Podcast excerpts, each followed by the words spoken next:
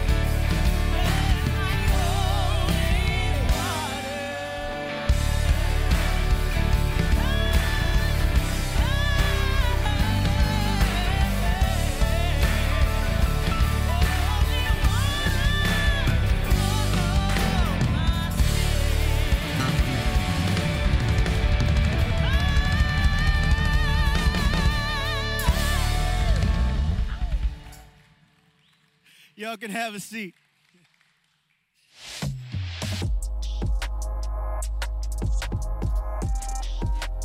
Hey Kensington, it's Mike Nelson, welcoming you to the final week of our Toolbox series. If this series hasn't inspired you to finally three tone your kitchen or to install floor to ceiling tile in your bathroom, then I. That's, that's not what this series is about? Oh, okay, it's about gathering tools to help us in our relationship with God. Yeah, that makes a lot more sense, is my bad. Men, did you hear about our men's retreat coming up? If not, that's why we're filming this video. Listen up. We know that getting out of our everyday routine is good for the soul, and boy, do we need that now more than ever. So, if you haven't heard yet, we're partnering with our friends at Spring Hill Camps to offer a physically distanced men's retreat. Physically distanced? That's about six feet. This is happening during the normal Man Up weekend coming up October 9th through the 11th. If you've ever been to Man Up or if you've heard about it, this men's retreat will look a bit different, but we'll enjoy many of the usual outdoor Spring Hill activities like zip lining, rock climbing, bull riding. There's no bull riding? That's too bad. Must be a COVID thing. Anyway, we'll still consume absurd amounts of food and study the life of Moses together through audio messages and additional resources brought to you by the Kensington Teaching Team. So bring your closest friends, those guys you'd like to get to know better, your dad, brothers, local mechanic, and head north, or Traverse City, I guess that's south for you. You can find details on event pricing, housing, and registration at kensingtonchurch.org slash retreats. Right there's the website. We hope to see you there. Right now, I'm going to turn it over to Danny Cox for a preview of our upcoming series, United. We are living in one of the most politically divisive times, certainly in my lifetime. And what would Jesus say during these times? Believe it or not, when Jesus entered into history, it was an incredibly divisive time. And so we're going to step in and see the church's role starting October 11th in a series called United. The first week, we're going to look at something called civil discourse. Can we disagree as followers of Jesus, but still have unity and peace between each other? The second week, we're going to look at who's around your table. Who do you have in your life that have different perspectives so that we can get a wider view of the kingdom of God? And then the last week, we're going to look at how do we love our neighbor well? And we're going to talk about a parable that's very famous about a stranger loving another stranger in an extraordinary way. So I invite you to come back October 11th for this series we're calling United. And please don't forget to RSVP for your free tickets at kensingtonchurch.org or join us online. As we continue with our service today, we're going to hand it over to our music teams as they help us prepare for today's message. Thank you for joining us.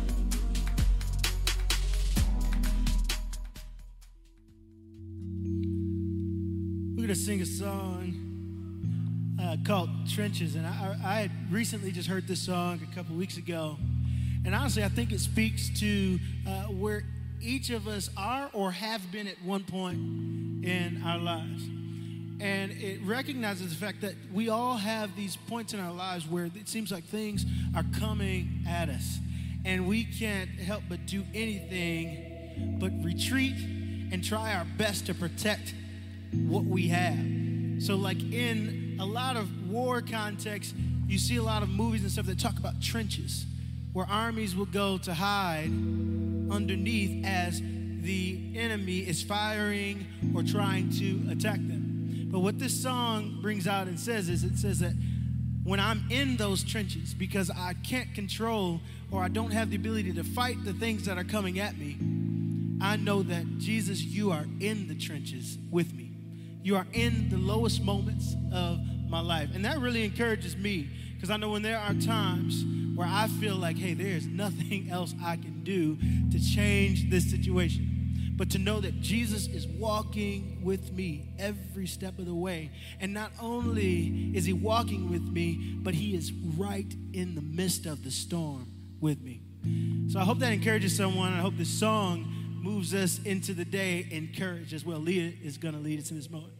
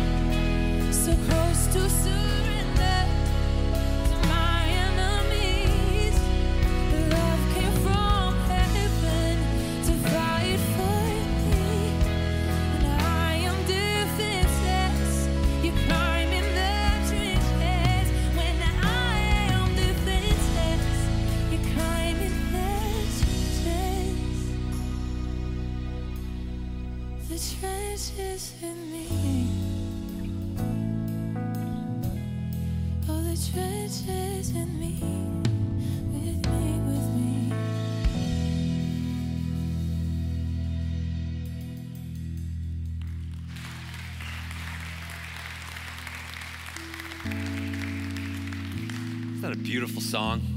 And this past week, I was just listening to it, and especially the chorus just struck me. This chorus that Leah just sang so beautifully. That heart under fire, facing defeat, so close to surrender to my enemies. But love came from heaven to fight for me.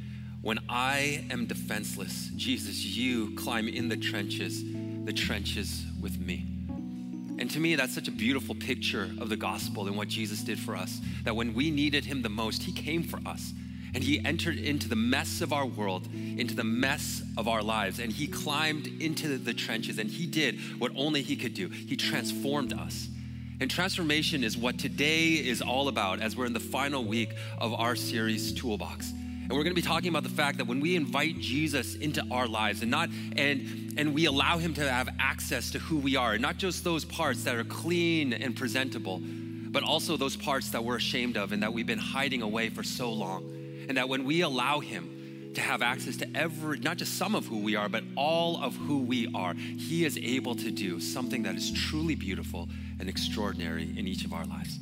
And so that's where we're headed. I'm excited about today. And so would you join me in prayer as we continue on? So God, we thank you. We thank you for this day.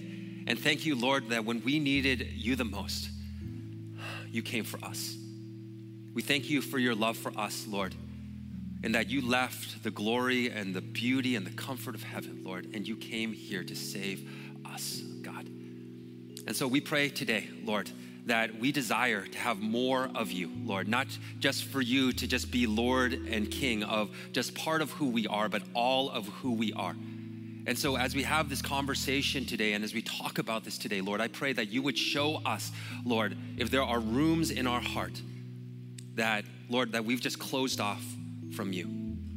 And Lord, that today that you would give us the courage, Lord, that you would give us the faith and the trust in you to open that door, so that you can come in and do what only you can do, which is to create something beautiful. And so we thank you, Lord, and we pray these things in your Son's name.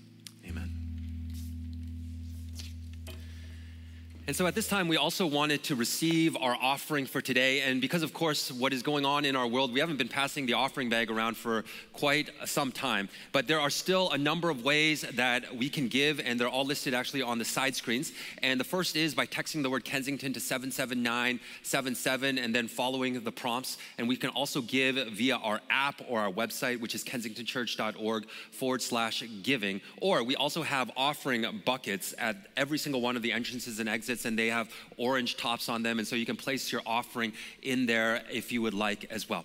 But I also do want to say thank you. Thank you for your generosity. And I actually say this every single time, not because I have to, but because truly this is one of the most generous communities that I've ever been a part of. And I'm actually going to tell you why and how you all and your generosity and your open handedness has impacted my life in the past three years. I've never shared this with you all, but today, a little bit later, I'm going to talk about how you all have led me and how you all have taught me in this very important area. But before we get to that, I want to start off by asking you all a question. Right? How many of you during this pandemic have done some type of home renovation? Anyone? Painted, rearranged? Okay, so a lot of us, right? And so it's actually in line with the national t- statistic. And one organization called Porch, they actually did a study and they found that more than three in four homeowners in this country have completed some type of home improvement project since the start of this pandemic and even more are planning to start one in the coming year. And for my wife Robin and I, we've done a few things, right? We've, we've we painted quite a few rooms in our house. We switched out some light fixtures. But the biggest thing that we did, and we didn't do it, we paid somebody to do it, but we fixed our chimney. Because for the longest time that we've owned this house, our chimney has had cracks in the mortar and the brick. And as a result, especially this past year, we had some freeloaders living inside. And so the first were squirrels, right? And this is a huge long story. And first we had squirrels. And I could tell you so many stories. There was one squirrel that was pregnant, and I'm so grateful that she did not have babies inside of our chimney. But another squirrel actually fell down our chimney onto the sort of like the chimney shelf damper area. And we didn't know it was down there, but it died there. And the only reason we found out about it was that the smell started permeating our house. And so I remember one day just looking down my chimney, and how we got this thing out is that we literally had to fish it out with a fishing pole. And when I mean we, I mean my neighbor came over and he did it because I wasn't gonna touch this thing. Love that guy. Best neighbor ever. Who does that for somebody, right? But he did. And so finally, we were able to evict these squirrels because they refused to pay any rent. But then a bunch of bees moved into that chimney and they started coming into our house, and we said, mm no, we're not gonna have bees. And so we called an exterminator and he got rid of them. And I don't know what happened after that, but maybe somebody put a vacancy sign up on our chimney, but then we had a family of bats move in. And then that was the last straw. My wife Robin and I, we were like, mm no way. And we immediately, we called a mason, and this guy came, and he didn't just fix our chimney. He breathed new life into it. He made it like new. And when you think about renovation, that's the purpose of it. It's to refresh, it's to restore, it's to revive. And in this series that we're in, that we've been in for the past four weeks called Toolbox, we've been looking at different tools that we need in our journey of following Jesus. And not tools like hammers and nails and screwdrivers, but different tools like faith and open handedness and community and having consistent rhythms in our life that move us up towards God, in towards community, and out towards the world. And today, we're gonna be looking at one final tool in this series. Can anyone guess what it is? A door, exactly, right? We're gonna be talking about a door. I have no idea how you guys figured that out, but you guys did. You guys are on it at 9 a.m. And so, this is the tool that we're gonna be looking at, and how Jesus wants to use this tool to access not just parts of who we are, but all of who we are to bring about what only He can do, which is a renovation of the heart. And some of what we're actually going to be talking about comes from a great book that was written by a philosopher named Dallas Willard called The Renovation of the Heart. And if you haven't read it, I highly recommend it to you.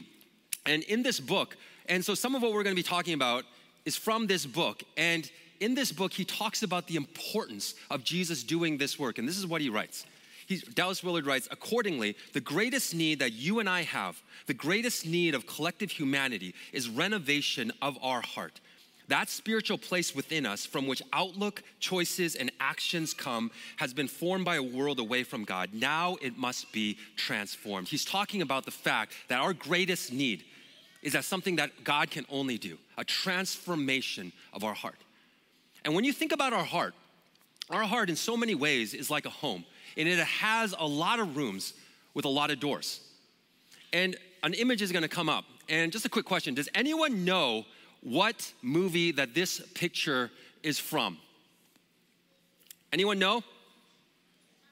Monsters Inc. Exactly, right? I heard a couple people say Monsters Inc. And it's a great movie. Another re- movie that I highly recommend. But basically, what the purpose of this image is, is that what it communicates is, is that different doors lead to different rooms. And that's true of our heart as well because we have so many different rooms in our heart. And some of these rooms are beautiful and they're clean and they're pristine. And when people come over, we want them to see these rooms. We want them to go into these rooms and room like this. And these are the rooms that we try to project to the world. They're our Sunday best. But we have other rooms in our heart as well. Rooms that are cluttered, rooms that are messy because they contain all of our junk and all of our baggage. And what do we do? If we have a room like this and company is coming over, what do we do with these rooms? Right? We close the door. Maybe some of them, some of us, we might even lock the door because we don't want people, you guys know, right? You guys do. If I ever come over to your house and be like, can you show me this room? Um, but that's what we do, right? Because we don't want people to go into these rooms and see what's inside. Maybe not even Jesus. But what Jesus wants to do is that he wants to not only enter these rooms that are in our heart, that are in our heart, but he wants to renovate them. He wants to refresh them. He wants to renew them. He wants to restore them. He wants to rearrange them and he wants to rebuild them. And if we actually allow Jesus to do what only he can do, then we will experience what Dallas Willard calls a revolution of our heart and our spirit, where we're no longer dragging around things like our pain and our insecurities and our fears, things that weigh us down and things that we try to hide away from the, the world. But rather, what we will experience is genuine healing and genuine peace. And we will begin to live the life that God has always created us to live. And so today we're going to be talking about two steps that we can take that will allow God to begin this renovation process in our heart. And just like so many of us know, if whenever you start a renovation, it takes time and there are hiccups along the way. And this process is no different. And when I tell you these two steps, you might think, you know what? This is so simple. And these two steps are simple. But as Danny talked about two weeks ago, simple doesn't always mean easy. And these two steps are anything but easy. And the verse that we're going to be focusing on today, we're not going to be looking at an entire passage, we're just going to be looking at one verse. And this verse is from the final book in the Bible called the book of Revelation. Not revelations, plural, but it was one single revelation that was given to a man named John who was a disciple of Jesus. And Revelation is a fascinating book, but sometimes it can be a confusing book for some, and even an intimidating book because there's so much imagery, there's so much symbolism involved in it. And I remember reading Revelation as a kid. And in one part of the book, John describes a beast coming out of the sea with seven heads and ten horns. And I kid you not, I'm a kid reading this, and I was thinking to myself, the Loch Ness Monster is in the Bible, it's like right there, right? Because I had no idea what this meant. And John also describes a man eating a scroll, and he's like, mmm, tastes like honey. And there's like a city coming out of the sky, and you read this sometimes, and you're like, what in the world is happening? What does this actually mean, and what does it mean for my life? But this book, it's not meant to be confusing, it's not meant to be intimidating. It's actually meant to be a source of hope for us. Because it's through this that God communicates and He tells us, you know what? That in spite of everything that is going on in the world, in spite of all the pain and the suffering and the brokenness, it ends well because I've won. I've won the battle. And that at times it may not feel like it, especially in seasons like we're in right now. But it's through revelation that he, again, he teaches us I am in control. And one day everything will be restored to its original design and intent. And I don't know about you, but especially this week, I needed to be reminded of this. Because this week I was praying for a lot of people, a lot of different people in our community. And in addition to everything that is going on with COVID, all the health issues, the job loss, families that are just totally stressed out. But in addition to all of that, I just I prayed for so I lost count of the number of people that actually prayed who have stage 3 or 4 cancer. I prayed for people who lost dear friends just suddenly within a matter of 48 hours. They looked like they were doing well and suddenly they passed away. I prayed for other people who have other health issues, serious health issues, people who are struggling with very difficult and deep addictions. And so I needed to be reminded that this week, that even though it may not f- seem like it at times, at least not through my eyes, the reality is, is that God continues to sit on the throne, that He continues to lead us. He is still King, and that He is directing all of human history to His desired destination. And that's the message of the book of Revelation.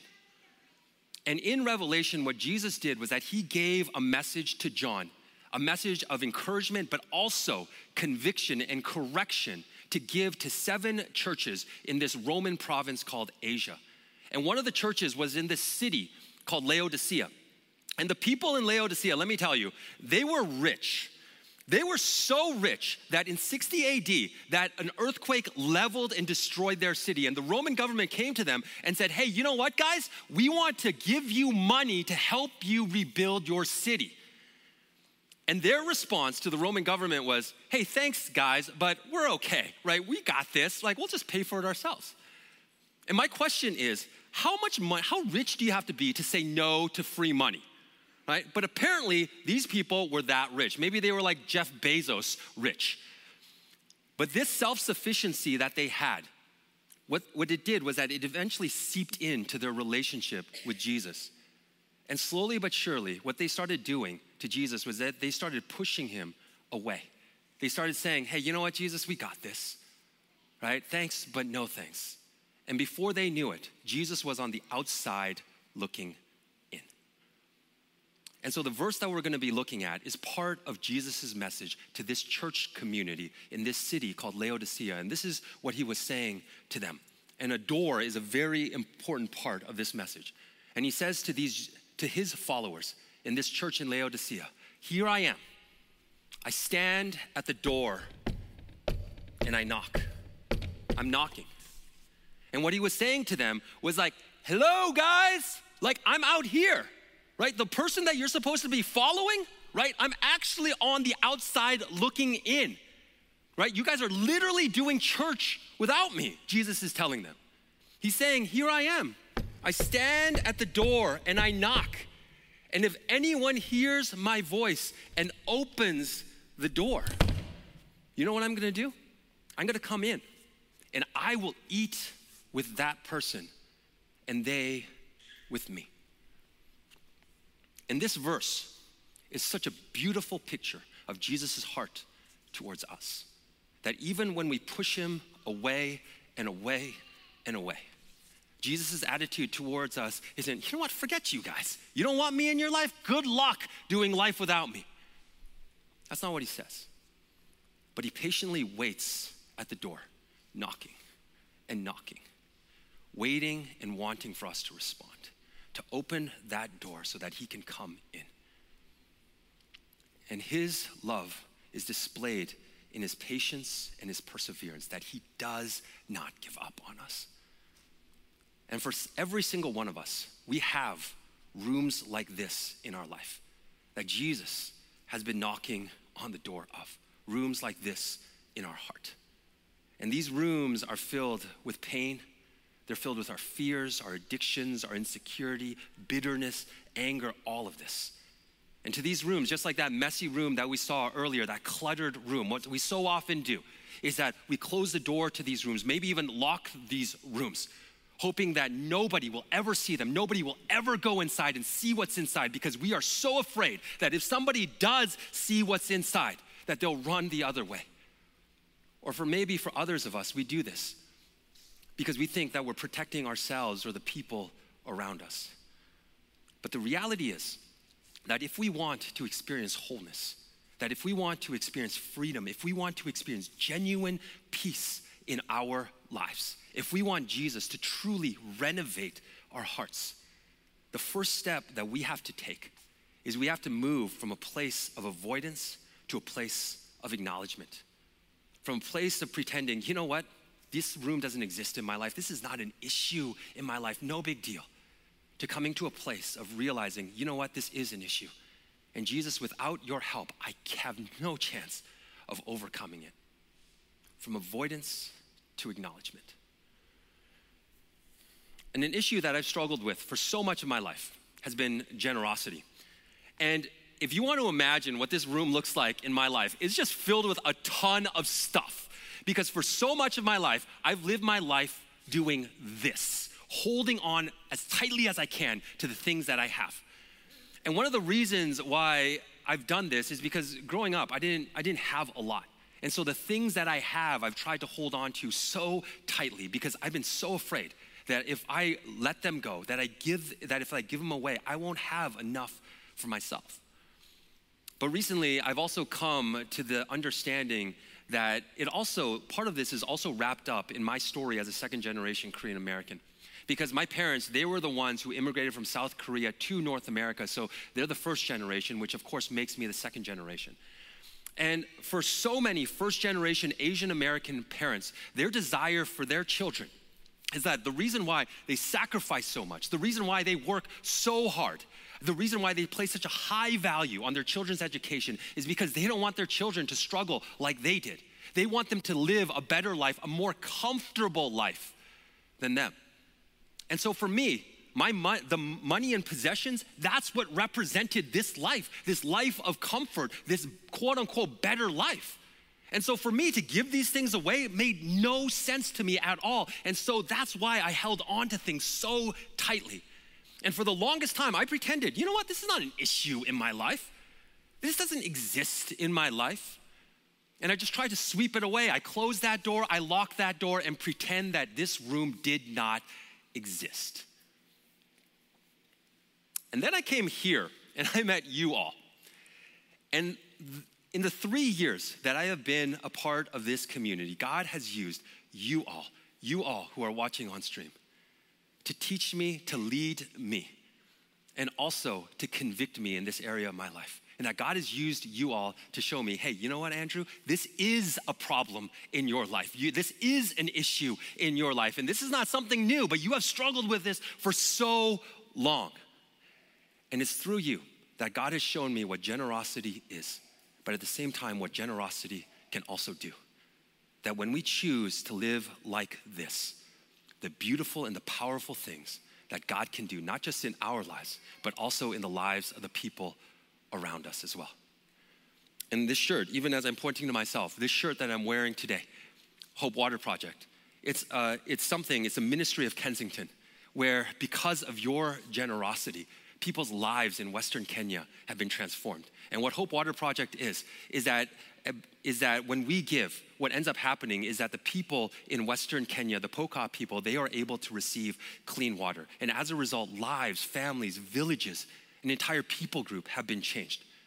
But we not only provide clean water for them, physical water for the Pokot people, we also provide living water. And that when we go into a village, is that we also bring the gospel, what is able to truly change and transform. And as a result, individual lives haven't been changed, but families, legacies, generations have been changed. And it's all because of your generosity. Incredible things. And these are the things that you have modeled for me, and these are the things that you have taught me. And so you are the ones that God has used in such a significant way to move me from a place of avoidance where I was like, you know what, not an issue in my life. I don't want to deal with it, God, to a place of acknowledgement, of recognizing, God, you have some work to do in my life, and this is a room. And this is just one of the rooms in my life. But the reality is, is that for every single one of us, we have these rooms. And so my first question to all of us today is, what is that room in your life? That room that you've closed the door and that you've locked it up and that you hope that nobody ever finds out about, that nobody ever sees what's inside, and that you're pretending, you know what, it's not even there. And what would it look like for you today to move from a place of avoidance to now a place of acknowledgement. From pretending it's not there to saying, Jesus, I know this is an issue and I need your help because without you, I have no chance of overcoming. What if we actually moved to that place of acknowledgement? But in addition to moving from avoidance to acknowledgement, the second step that we need to take if we want Jesus to truly renovate our heart is we have to move from acknowledgement to action. And this picture that's going to come up in a second, it's actually uh, it was it's a painting, and it's a painting called "The Light of the World." And it was created in the mid 19th century by an English artist named William Holman Hunt. And in the beginning of the 20th century, this was one of the most famous paintings in the world. People would literally, millions of people would literally come from all around the world to come and see this painting. And this painting is based on the verse that we're looking at in the book of Revelation. And if you look really closely, I don't know if you can see it, but if you look really closely at this painting, you'll notice that there's no doorknob on the outside. And what you notice is, is that the weeds are overgrown and that the nails and the hinges on the doors are also rusted, implying that this door has never, ever been open. And so, what the artist's message to us, what William Holman Hunt's message to us is, is that it's on us to open the door. That if we want Jesus to enter into our life, we have to be the ones to open it. And this is exactly what Jesus says in Revelation 3:20 and that he tells us, I stand at the door and I knock. And I'm knocking. And if anyone hears my voice and opens the door, notice Jesus doesn't say, hey, you know what? I'm gonna force the door open. I'm just gonna come in. That's not what he says. But if you hear my voice and you open the door for me to come in, then I will. I will accept your invitation and I will come in and I will eat with you and you with me.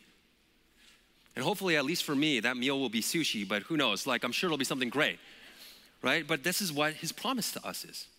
And you know what the interesting thing was? Was as I was reading this verse, I was thinking, you know what Jesus could do? He could just do one of these, bam, and he could just kick the door open and he could just force his way in. And he could just come in and say, you know what, Andrew? Right? You know who I am? Like, I'm the Son of God. I'm the Savior of the world, right? You're gonna follow me and you're gonna do what I say. And that's what our relationship is gonna be. But He doesn't. He actually waits for permission, He actually waits for our invitation. He waits for us to open the door. Because what Jesus wants with us more than anything is a relationship, a relationship that's founded and based in love. And that's what we see at the second half of this verse. Because he says that if you open the door, I will come in and I will eat with you and you will eat with me. And back in the first century AD, when John wrote this and when he had this vision, eating together with someone implied a relationship of closeness, of intimacy. And that is the relationship that Jesus wants with you, and that's the, that's the relationship that he wants with me. And he understands that in order to have this relationship, it requires permission it requires an invitation that if he just forces his way in and he forces us into a relationship with him, that will not be the type of relationship that he desires. And so he stands at the door of these rooms of our heart and he knocks and he knocks and he knocks. And for some of us, he has been standing there knocking for so long. Maybe for months, maybe for years, maybe even decades. And he's saying, I want you to let me in.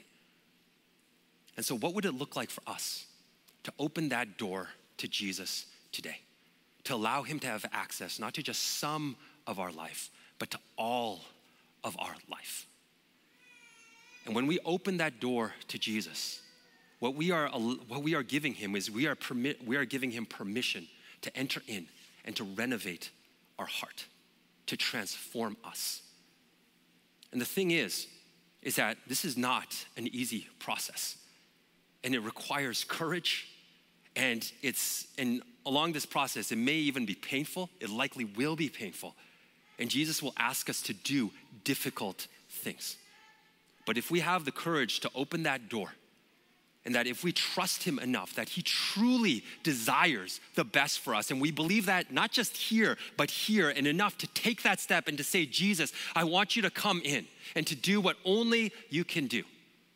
That He will. And He will remove and He will throw away and get rid of the broken and the dying and the dead parts of our life. And He will build something that is beautiful, that is lasting, and that brings us greater life. But we have to be willing to open that door. And when we do this, extraordinary things are able to happen. And we're actually going to see a story of a woman named Jackie Adams, and that she did exactly what we're going to be talking about today. And so she shares some of her journey, her journey of moving from avoidance to acknowledgement and to action, and ultimately the beautiful things that resulted. And so let's take a look at her story. I had been married for almost 19 years and I found out some things about my husband.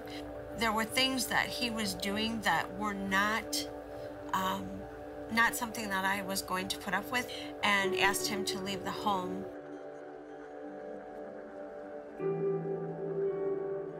My husband did move out of state and I thought that things would um, possibly get better and maybe he would get some help on his own down there.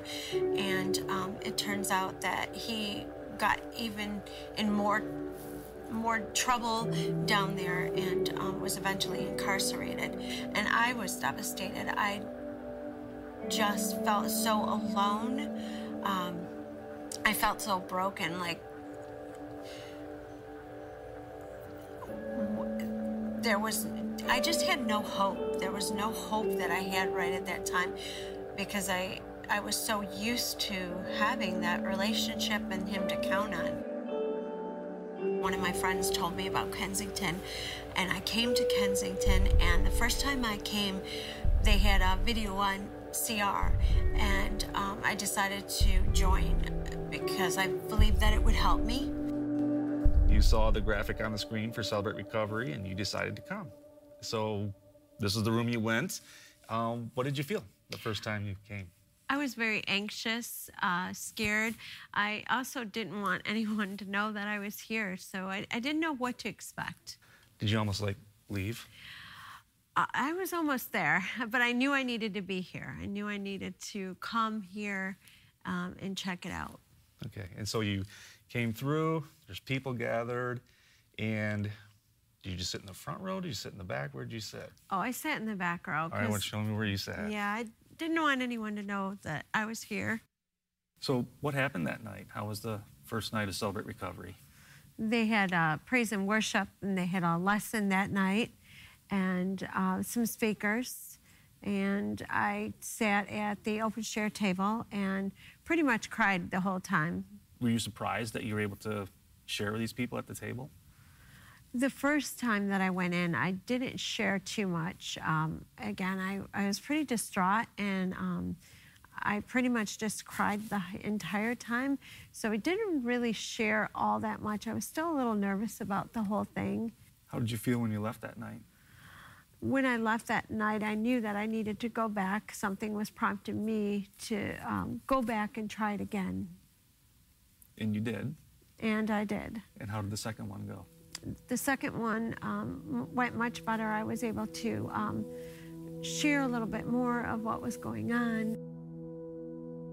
I joined CR, and that's when I started um, just reflecting and um, lining, lining myself up with women um, that were walking, um, walking out the steps and the principles of CR, and started to get out of that shame that I was carrying and that codependency of trying to fix somebody that I cared about, um, and just uh, putting, um, looking at myself and my own uh, flaws. And God started to work in my life through um, through that. At first, um, forgiving was very hard to do. Um, I was so angry and bitter that um, I said to myself, I'll never forgive that. There'll be no way I'll ever forgive that. And God did work on me and work on my heart to be able to forgive my husband and to forgive others.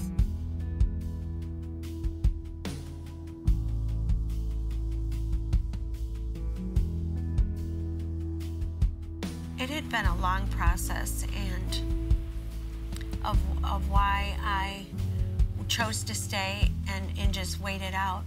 And I believe that God told me to just encourage my husband, to just point him back to the Lord and let him know what God has done in my life and, and showed me in my life and the healing that He has given me. Um, and just to be patient um, and wait and to encourage him. My husband was baptized in prison. Um, he decided to give his life over to the Lord, and I don't think had that not happened that that would have been something that he would have done um, and that brought him to his breaking point also. Um, so he gave, gave his life over to the lord in prison and started some prison um, ministries. I have been coming to celebrate recovery every week for the last eight years How big of an impact has Celebrate Recovery made on you? it um, has changed my life, my outlook. Um, of course, the Lord was in that, all of that, but um, it has just helped me immensely to learn how to handle uh, my anger, to learn how to handle conflict in a godly way. What are you doing with Celebrate Recovery now? Right now, um, I am ministry leader of Celebrate Recovery. Um, I am getting ready to lead a step study uh, with other women to walk along this journey um, and just giving back to others and mentoring. Um, it's been incredible. So you don't sit here anymore. No, I sit all over. there is a Bible verse um, in Psalms that talks about pulling me out of the um, muck and the mirror, out of that pit. Um, and I believe that that's exactly what the Lord did um, through these past eight years, is He's pulled me out of that pit um, of despair and, and um, shame uh, and all that junk. He's just pulled me right out of there and, and gave me a new spirit to, to love more like Jesus loves.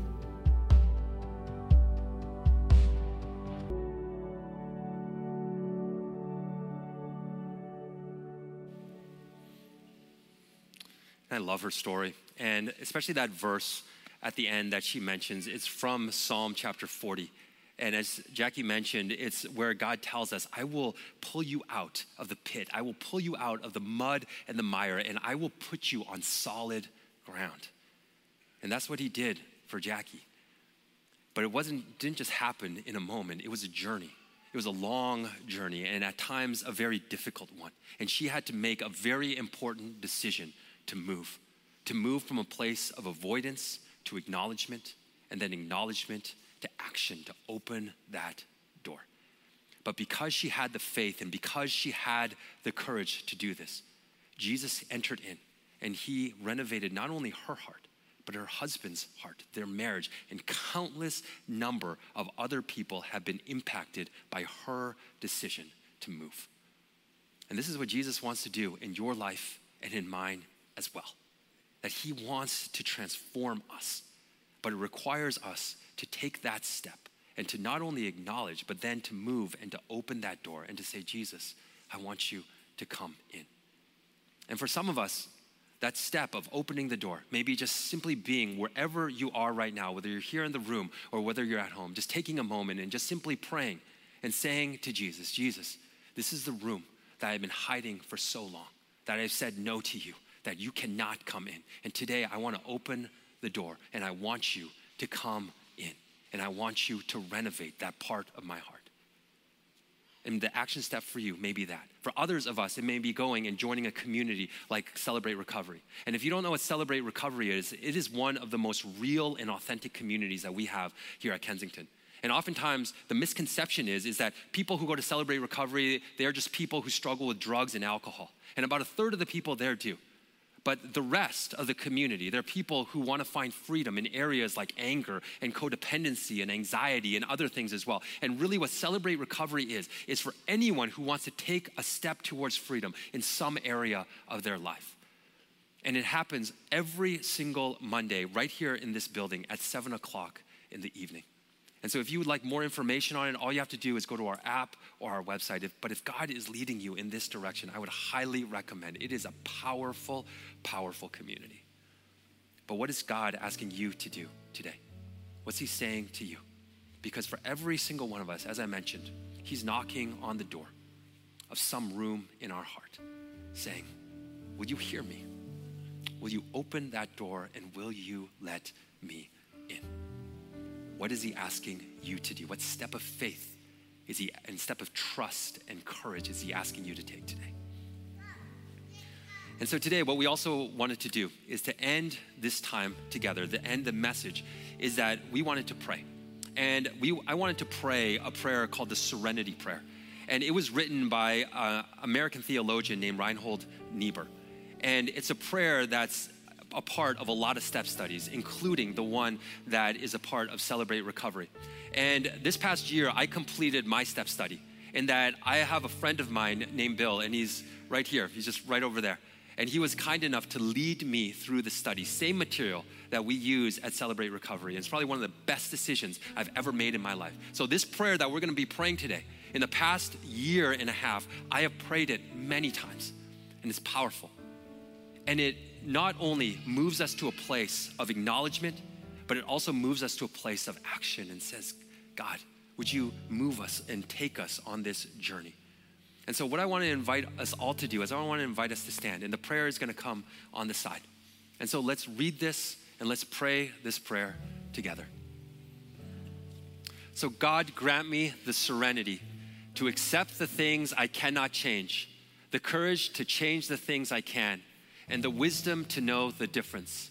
Living one day at a time, enjoying one moment at a time, accepting hardship as a pathway to peace taking as Jesus did this sinful world as it is, not as I would have it, trusting that you will make all things right if I surrender to your will, so that I may be reasonably happy in this life and supremely happy with you forever in the next. Amen.